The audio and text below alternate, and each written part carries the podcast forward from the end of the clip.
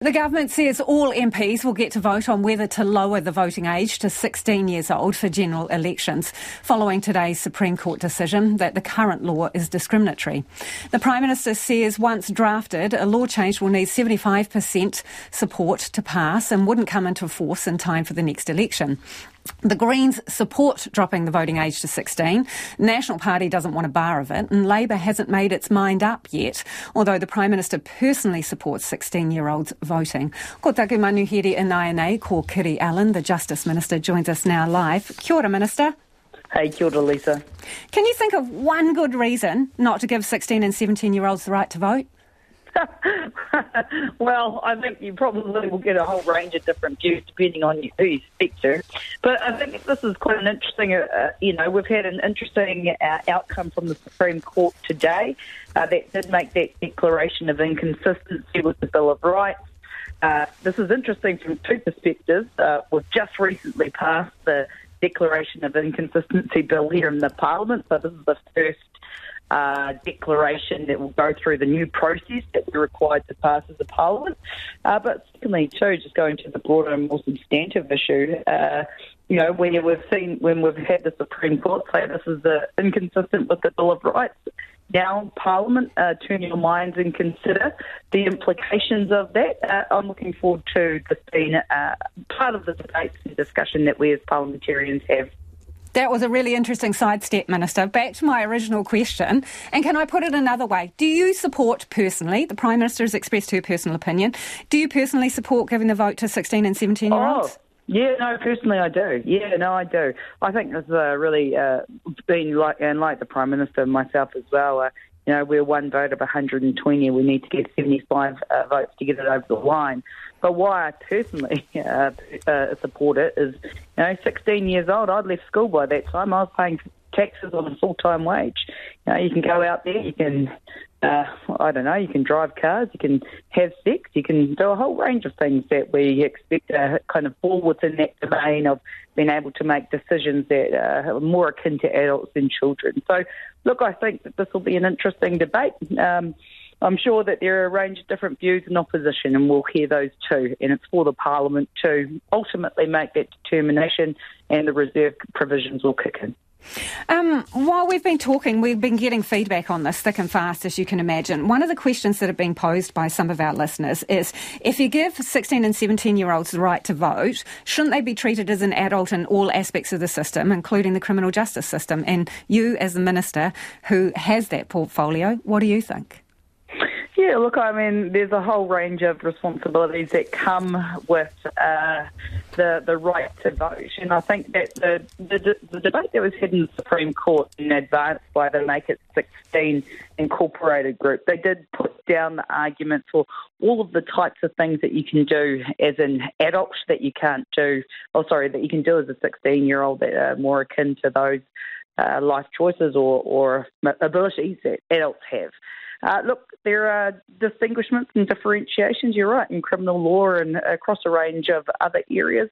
Whether we go the whole hog, I don't know. But what I do think is that this is a, an important debate to have as the Parliament.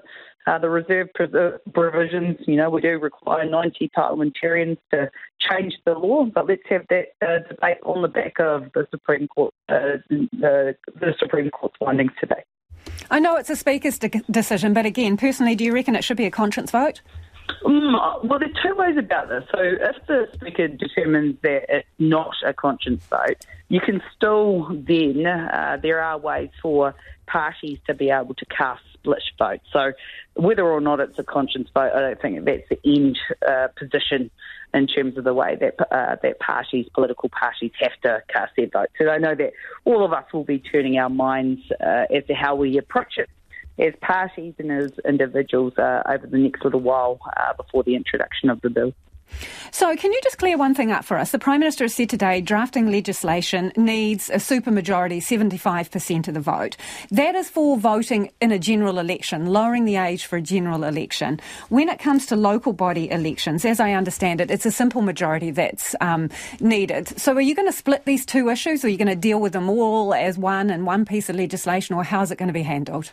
I think these are probably, uh, look, I've still got to make some decisions on this, but the the, nature of the discussions that we had at cabinet today was that we would advance it, uh, advance the age issue uh, as one issue, so that would be applicable to all uh, to all uh, respective votes, so local government, uh, general government, uh, general elections, etc.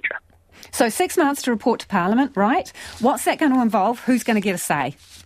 Yeah, so the process from here on out, uh, six days, the Attorney General has to uh, uh, make a statement in the House declaring that there has been an, a declaration of inconsistency. Then uh, it's referred to the Select Committee, the Select Committee has four months that they must report back to uh, the Parliament with their findings uh, to the extent possible. I think we'll try and double up the timing there so that the bill, when it's introduced into the House, that we can also uh, utilise the Select Committee's time looking into both the bill and preparing their report uh, for tabling within four months the executive is then required to provide their response within six month period. So, look, I expect that we'll be hearing from many New Zealanders uh, through the course of this inquiry and as the uh, bill proceeds. Make a quick procedural note.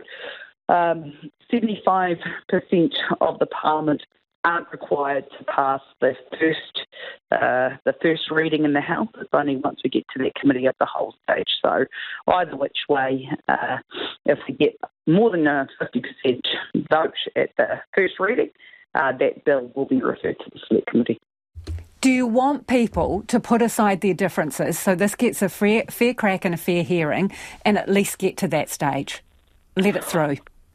Oh, look, I always think that I like to think that we as a parliament can approach these issues, particularly when it comes to Bill of Rights issues. You would have heard me over the weekend uh, talking about issues of a different nature, but all concerned with balancing Bill of Rights, uh, rights that we are entitled to, with other considerations. So I hope that the parliament we engage constructively. Uh, the Supreme Court has now made this determination. That's the end of the road when it comes to what the courts can consider. And now it really is to the Parliament to make a decision. So well, I'm assured that uh, it will likely, I'm sure, get through that first uh, reading here, um, uh, uh, hurdle, and then it will go to the committee of the whole, and that's when we can uh, the select committee process. Sorry, and then we can hear from New Zealanders about you, what you all think. Thank you, Minister. Really appreciate your time. That's Kiri Allan, the Justice Minister there.